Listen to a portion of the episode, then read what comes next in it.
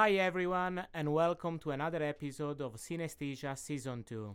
I am Enrico, and also this time I'm next to my co host, good friend, and partner in crime, art director Raissa Pardini. Ciao Raissa, how are you? Good, thanks. Busy and groovy. Great vibe at the standard, isn't it? So good. We are recording from the radio studio in the library lounge of the Standard Hotel London, our brand new partner that's pushing our show within the programming of their Sometimes Radio. Once again, thank you, Nick. Thank you, Louis, for believing in our project.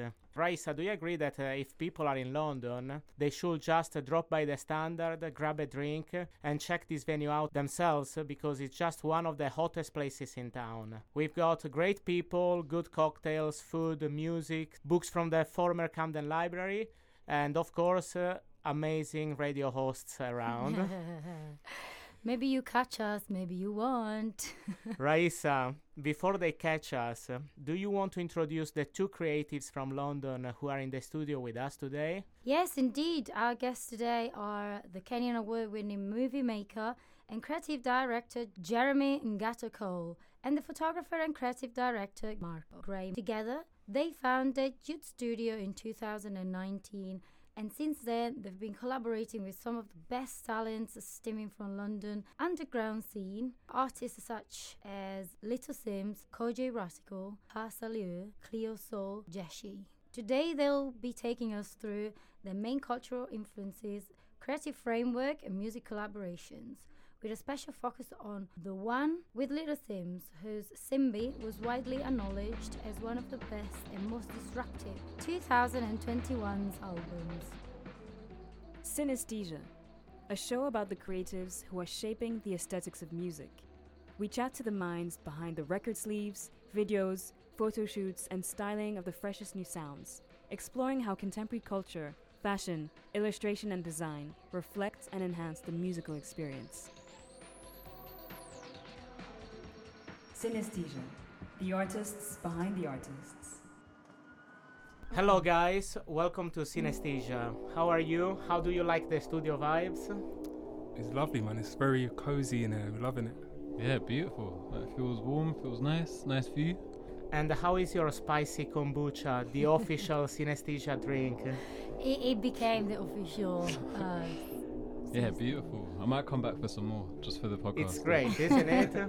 An experience, 100%. So I will start uh, from the basics, uh, Raissa, if you don't mind. For sure. Jeremy, we are aware that you're an eclectic artist who knows uh, how to paint, illustrate, take photographs, direct shorts, movies, and music videos.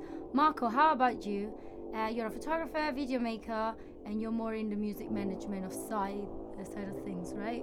hmm yeah, so I mean, to be honest with you, I started more doing photography and um, I started sort of, when I first started, I was documenting um, the grime scene and a lot of my friends happened to be grime MCs and I was, yeah, just documenting their journey, them going to pirate radio and doing all these sort of things and then sort of fell into management um, like managing a friend who a guy called Fred Wave, incredibly talented artist, um, who still puts out great music even now. Yeah, sort of fell into that really, and then through all of this was directing in the meantime as well, just with friends again, just working with friends, and yeah, me and Jeremy linked up and sort of built what we've built so far. Jeremy, how about you? Where do you come from culturally? What's your background? Filmmaker. I consider myself British and African. I was born in Kenya and moved here when I was like three, four years old. Got into filmmaking after, like when I was in college, when I was in uni, I was always interested in films and music and football, but I was never good enough to be professional at football or music, to be fair. Um, so films was always something that I wanted to do, and telling stories was always something I wanted to do. I guess I've been doing it for about like 15 years now. Since then, I've just I've been lucky enough to kind of like w- find and work with people that I respect and value and share say, similar interests. Marco told us uh, that uh, he's coming from the grime scene. I reckon we're talking about uh, 2012, 2013. In 2013, to be honest with you, I was just like in studios. So I don't know if I was involved in the scene or if I, I don't know if I was really serious photographer. I think I was just like around my friends. But I think around 2014 to like 16, I'd say, or 17, around that time. Was there, but I was sort of really, I suppose, capturing people that are kind of big now, like the novelists, like AJ Tracey's, like Jammz, like people that big Mm. zoos, like you know what I mean, when they were just trying something on the radio, I suppose. So Marco has the names. Uh, what about you, Jeremy? Were you were you in a specific uh, subculture, in a specific scene, or just uh, gravitating towards different uh, interests and uh, hobbies? Definitely not in a specific scene. I've never felt like that. Again, and this is growing up in London, I feel like I was around a lot of music all the time. Not just grime music. I feel I personally, as a young person, was into grime and garage, but also I was into indie music, I was into electronic music, I was into dance music, I was into what my mum would play. So I feel like both of us as well have been surrounded by a lot of music and not necessarily wouldn't consider ourselves to be from one solo or specific genre or background. And I feel like it still plays within uh, what we do. I feel like, yeah, just being open to conversations with those that are around us and those that inspire us, you know. Were there an artist that you were particularly fond of when you were a teenager? To be fair, I was into hip hop a lot, but I think um, when I was like 16, 17, So Solid's crew were like huge in our like country, and they're like one of the first artists of that kind of um, garage, I guess, to really blow up and to make it big. Um, and they were just down the road from me, so they were all like just If you think about it, it hasn't changed a lot from 2001 to 2021 22 since there is a big, uh, a huge garage revival right now. So the sounds uh, are quite similar, aren't they? I would say in a sense, but I feel like a lot of that is nostalgia in a way. You know what I mean? Like I think at the moment we're going through like I don't know if people have run out of ideas. I don't know, but there's a lot of you know people that look back and we reference the past a lot, and it's not a bad thing. We do it even, but I feel like there's a maybe when we was in the 90s or whenever that was, we weren't really looking at you know mm. copying someone else. We were just like, oh, this is now. Do you know what I mean? And I feel like Mm. now we're very much It feels that you could still be inspired without ripping too much off, uh, like a decade, two decades ago. Right now, it's more like a, you know, grab other things from Yeah. different cultures and. But to counter that though, just to add to or to add to that more, more than anything, I feel like what I love about creatives in the UK, specifically from what I see, is people have always been really good at adapting and borrowing from what's around you and make. That's how like drum and bass, garage, grime all Wow. happened anyway. So Mhm. it's all like an evolution. Even I remember when I was young, people would look down at garage and grime because it was like Yeah. you're just you're just stealing. You're like you- you're lazy. You're not doing anything. And now we look back at it, it's like oh these guys were innovators. yeah. So I feel like people are always innovating Yeah. and people are always um I feel that's the beauty of Britain. You know, obviously, between a lot of different conversation happened this couple of years, but you know, Britain is a place where there's a lot of different cultures coming, and uh, by celebrating people and community, everyone's getting inspired by different things, and Definitely. you can't help it, right? So let's Yeah, hope man. that it doesn't die. It's the Is that- good side of contamination.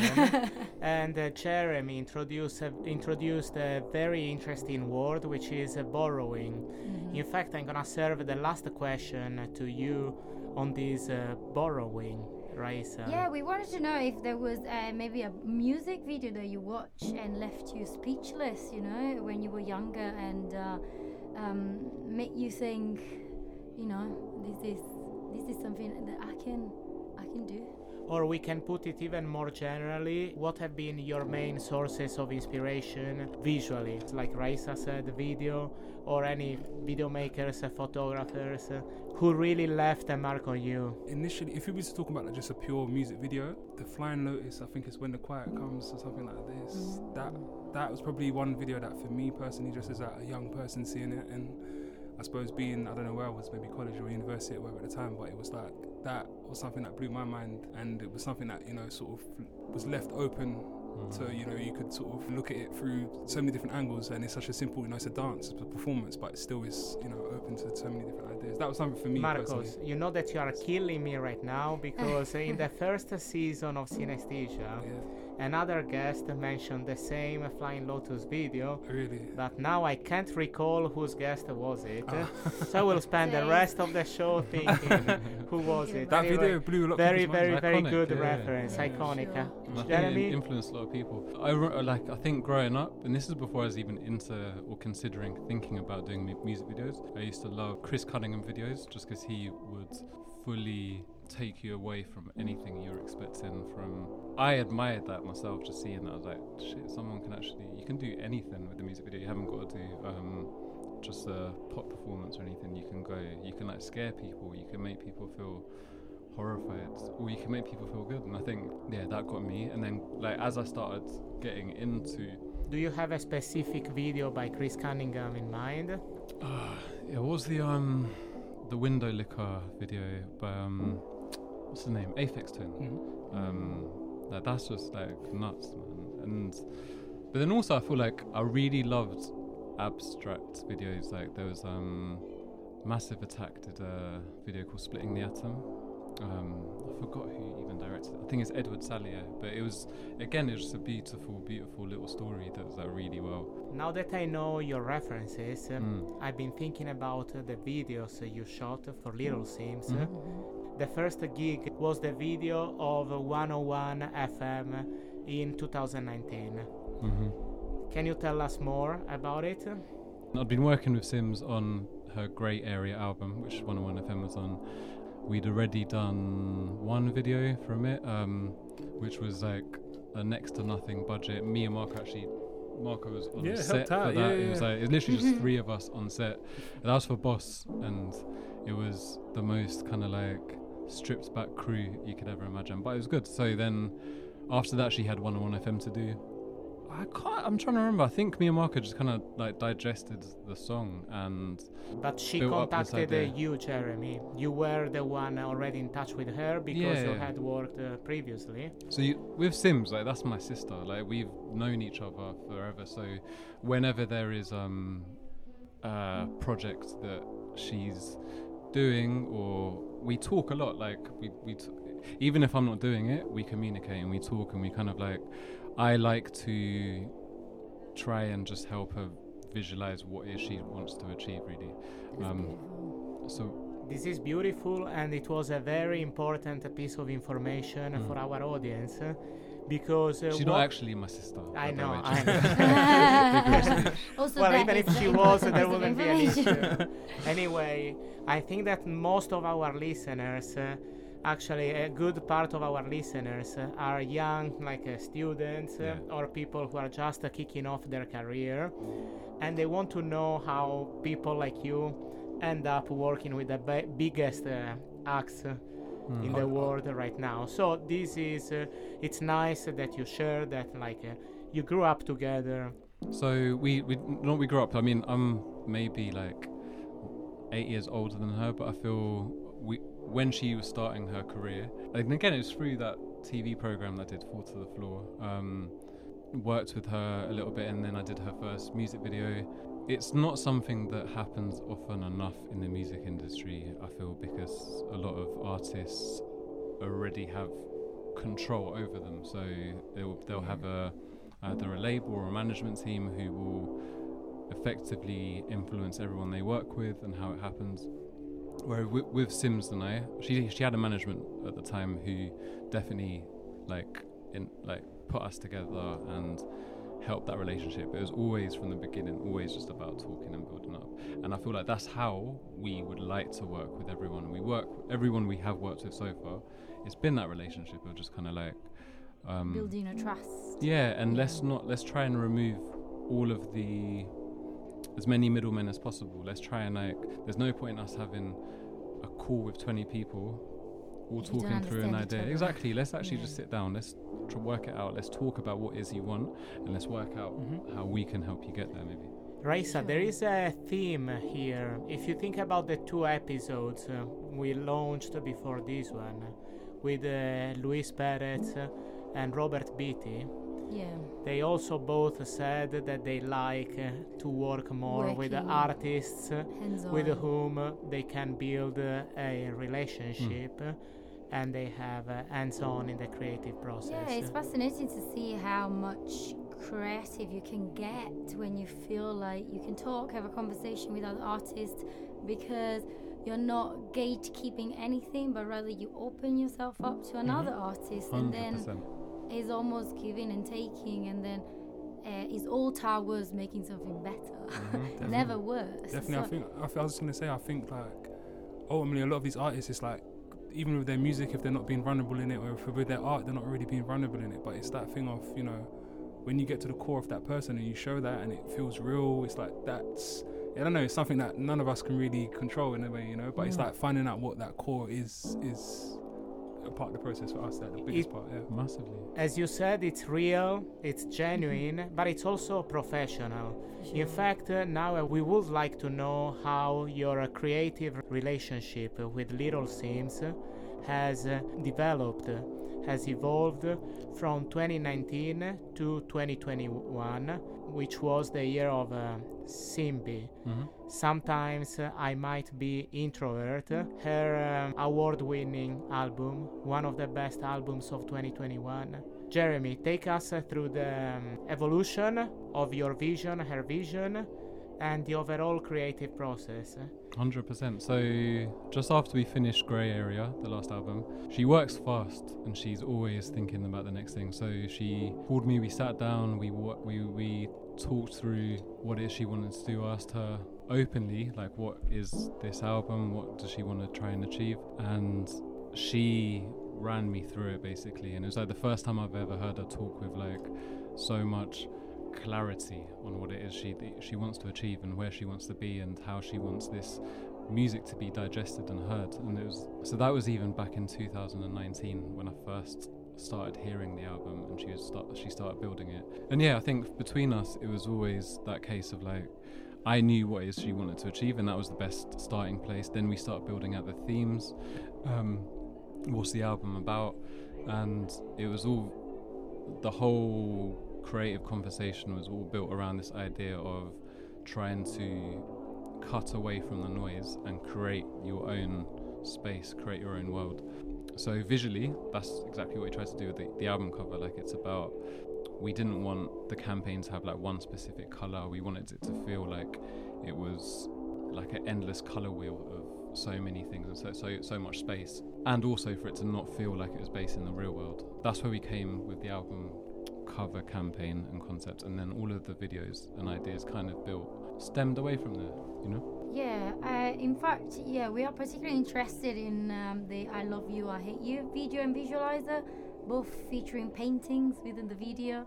Um, we were very impressed by Woman, um, which is a stunning aesthetic as well, as political portrait of female black power and artisan identity. So there's so much to show, like you said, and so much to include in the same visual, but that's part of the vision, right?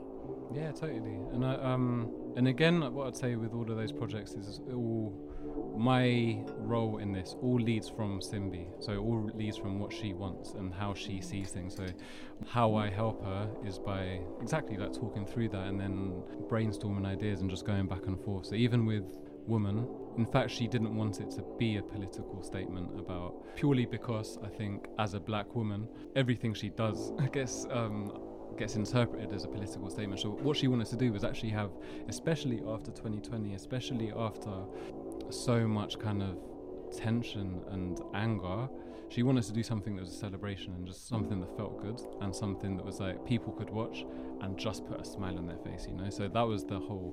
Um, A celebration of uh, beauty, yeah, man. of uh, black beauty. yeah, exactly. Of black beauty Just and existing and being. yeah. Exactly, there is exactly, and being- there is a sweet spot in my heart for one specific scene, which is the staircase dance. I find it uh, really fascinating and I love it, and especially in that scene where we see these uh, five black women dancing, and behind them there is this background Mhm. of uh, all the Renaissance uh, frescoes. I reckon you did that. You created that contrast on purpose, or was it casual? I guess partly intentional, um, but again, also with the choreography, big up Chloe Dean, who's the um, choreographer behind that, and literally brought the whole thing to life. But again, going back to the whole theme of celebration, the idea was just that there was limitless potential to how you could showcase yourself and what how you could own yourself. So the idea of these women in this house was this idea of just this whole kind of like takeover where perhaps once upon a time those women wouldn't have been welcome on that staircase or in that environment, particularly in what they were wearing. This was a celebration that look how good it looks. You know? Yeah, look how great we are. That's I feel it. that it's also a celebration of female, you know. Um, and I wanted to ask you Mm. a tricky question: How hard is to craft such a feminine story through the lens of a male glaze? being a man and sort of I don't know a lot of our I think all of our work has been mainly with female acts so far as well even with you and um, it's obviously something you're aware of in a way um, for me personally I mean I grew up I've got four little sisters and Wow. Not to say that it allows me to No, no, no. see from a woman's perspective at all or nothing like that. No, But- it's important. but I though, think yeah. it's like when we create stuff, we always, I, for me personally, anyway, when I, with anything with women in, I sort of consider, would my little sister, if she saw this, you know, how would it impact her or how would it influence her maybe? Mhm. And I think it's allowed me to steer clear off a lot of sort of cliches that you see in music videos or things that Mhm. we could easily have in any of our work if we wanted to, and we've thus far we haven't, you know, touch wood. So um, for me personally, but Jay, Hundred percent. no. And I think also with everything we do and every project we do, we're not we're not trying to impart our story all the time. It's always about so with Simz, with Cleo Sol, with the arts we work with, it's about their story. It's about what they represent, and we can we don't try and look at it from how how do we see you and how can we put that. It's like how do you see yourself? How do you see your craft? How do you see your art? And then how can we humanize that? How can we bring mm-hmm. that out? You know.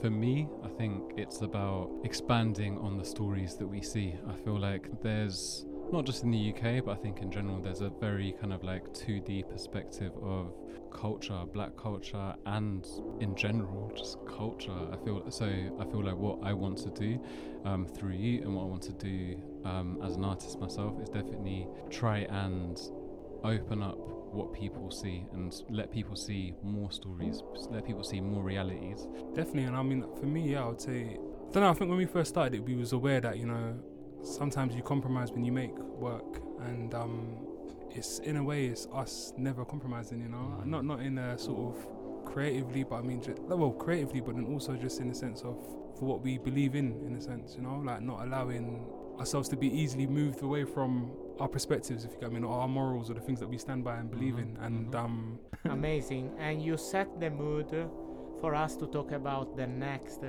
video we wanted to sort of analyze with you, which is the Canvas one for uh, Black on Black. Honestly, that scene, the final scene, which we see also in the cover of the Union Jack burning, and we see the reflection in this kid's eyes. mhm. That's impressive, and it's a very poetic way of putting across uh, that message. Because we all know what the message uh, is to a certain extent. Would you describe your work as uh, political? I think it can be. I think it can be. I don't think our work is exclusively political, but Yeah. want to talk about can be? I mean, on I'm I would say I'm ultra political. To be honest with you, if I'm completely honest, I'm very political, and I think I'm very aware of it. And not that I, I would never want my work to be out and out political. And I think that's the beauty in that, that scene. Even like it says so much, even though it's such a simple thing. But um, I don't think we want our work to be perceived as overly political. If you get, I mean, in the same way that like. The Simpsons is political, you know. Like Yeah. it's, it is, but we, it's not just the only thing. My favorite cartoon. Yeah, mine as well. Mine as well. This is what I mean. Nice guess one. It's, um, it's almost becoming ultra reality instead of the ultra political. You just uh, give us a perspective of what reality is, and if the reality needs to have something political in it, or your your opinion on something, or the vision of an artist, then you have to be true with yourself and do it. That's probably Mm. the way that you work. Well, I was just gonna say on that particular scene again. Should we speak on it? I mean, we should. We should. Yeah, go. I mean, that scene, that particular scene was a thing where like people weren't too sure. Like when, like when we suggested burning the Union flag, I'll be honest with you, during the time that it was, and it was like there was a lot of angry people maybe, and people thought people were gonna riot and stuff like that. You know what I mean? It wasn't the done thing, and um, now looking back, it's like we we get what we was trying to say, you know. But I think at the time, it's like it's a tricky thing to sell to someone as well, you know. like. Yeah, we crafted a lot in terms of what, um, in terms of ideas we Yeah. wanted to um, put in and how we wanted to tell this story, and we didn't want to do anything too linear. We wanted to do something that, I guess, invoked a feeling. Um, but again, what I'd say in that video, as much as there is that kind of the demonstration of anger and anarchy, there's also the um, Hope. there's a lot, yeah, and there's a lot of beauty in it. Like there's, which is what we wanted to say. It's not we didn't want to just say something that, look, we're black people and we should be angry at the world, and um, it's more like we wanted to show the pride as well. So show the pride first and foremost. That's what this is all about, and this is what all the, this where this all stems from. And when uh, rage and beauty can coexist, Mm-hmm. and that's pretty much life, Mm-hmm. I think it's even uh, more meaningful than when you have uh, a very calm state of mind. You are privileged, and then uh, you can. It comes uh, sort of uh, easier to experience beauty. Whereas uh, the ability of creating uh, beauty and uh, hope out of uh, contexts uh, that are otherwise uh, harsh, it's not to be taken for granted. Hundred percent. And also think the if you want to show, and this isn't just down to that video. I feel like in art in general, I feel like if you want to show and really allow people to understand anger truthfully, you've got to take them through an access point. You can't just kind of like, um, and that access point is sometimes a lot more accessible if it's comedy or if it's love or if it's beauty or if it's something where you can allow people to see the perspective before the anger you know that's the most important thing sometimes Yeah, you show the journey. How how did I become yeah?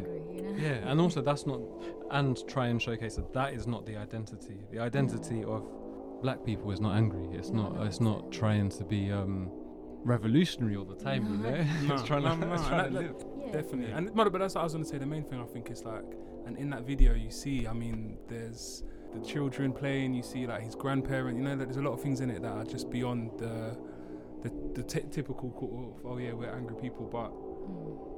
I don't know if we even are angry. This is the at times, of course, you know everyone is. This is this is it. But I don't I don't know if we're genuinely you know. like with that like i think the beauty of that was not trying to do something that's over explained i love art that can you can put out there and people can interpret it and i don't feel like there's a if you can feel an emotion from it there's not a wrong emotion to feel hmm. so if that's if that's how people feel from it then great but i just feel like the more that everyone not just us everyone can put out authentic art out there then the better um, everyone can be understood you know For sure. 100%. Agreed. So you work with the youth, you work with artists, young Mhm. up and coming artists such as Pa Salieu, Kambu, Kojey Radical, Cleo Sol. What do all these uh, young artists uh, have in common, according to you? And uh. I am particularly interested in a visual comparison between uh, them, so this new generation of alternative artists, and the previous one, the generation of uh, grime artists Mm-hmm. of the um, early 2010s. hmm I mean, I would say I think the new generation are maybe a bit more experimental and they're a bit more, you know, pushing to try different sounds and maybe they don't have to do this. Everything doesn't have to be a particular BPM or you know or a particular thing. It can just be whatever, which is amazing Mm. for us. Like, the possibilities are expanded now, isn't it? Like Yeah. Whereas- People are maybe not scared to. they- You can be a lot more individual now. Yeah, I would exactly. say. How about their visual storytelling? So Yeah. the way they manifest themselves, uh, which is uh, what you care about as a creative directors uh, Totally. and video makers.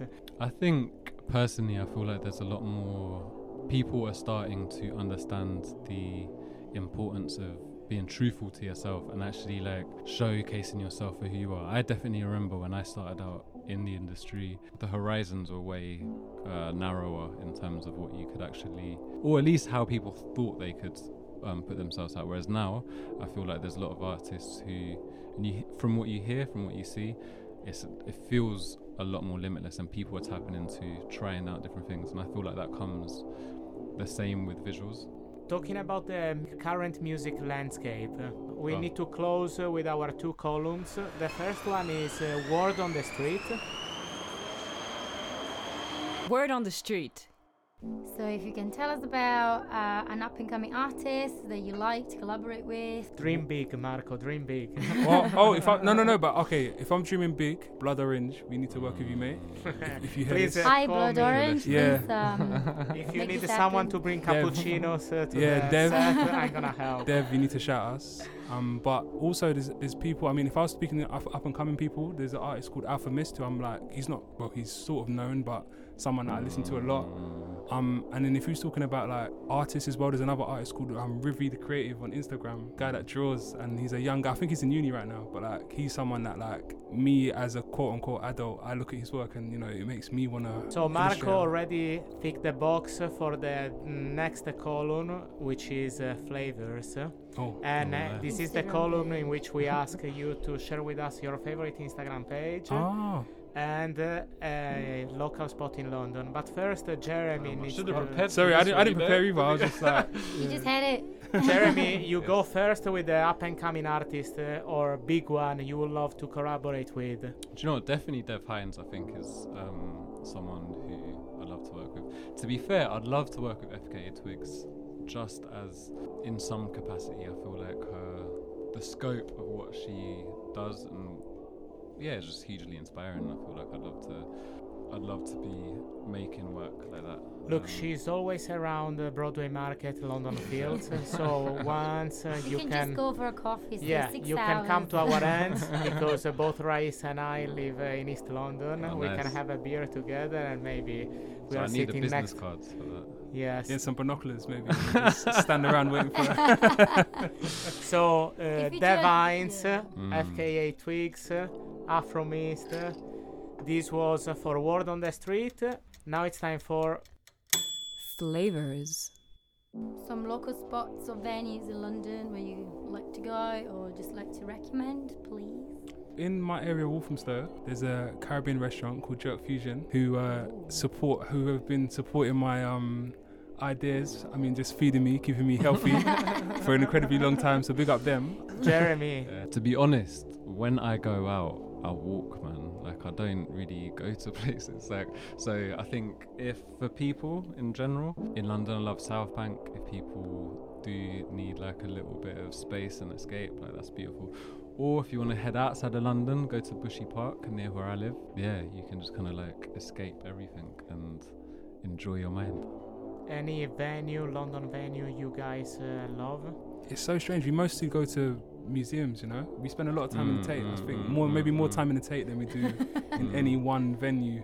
Last Respect. second, your Instagram page, Jeremy, before we forget. Off the top of my head, Jazz Grant, who's a collage artist, Mm. and um, yeah, her work's just beautiful and amazing. I feel like she's much bigger than an Instagram page, so I wouldn't even put her down there. But yeah, You don't have to take notes because uh, we will share these um, artists and the mood boards created by Jeremy and Marco on our Instagram page once the episode is out. Go and Stress-free. follow us at synesthesia underscore podcast. big up. Guys, it was our pleasure to have uh, you here in the studio finally. Thanks. This is the very first episode we are recording in person. It Nice. Gets addicting, I think. yeah, it's much, much, Much better. better. Definitely. The audio quality would be so much nicer. I know. Yeah. We will be so relaxed as well to be around each other and not Zoom call. exactly. Keep up the Respect, good thank you. work. Likewise, Thanks for, uh, you for too. being here. You just listened to Synesthesia, the artists behind the artists, a show recorded from the Standard London Library Lounge, produced by Sometimes Radio. Subscribe to our Spotify channel and follow us on Instagram at synesthesia underscore podcast.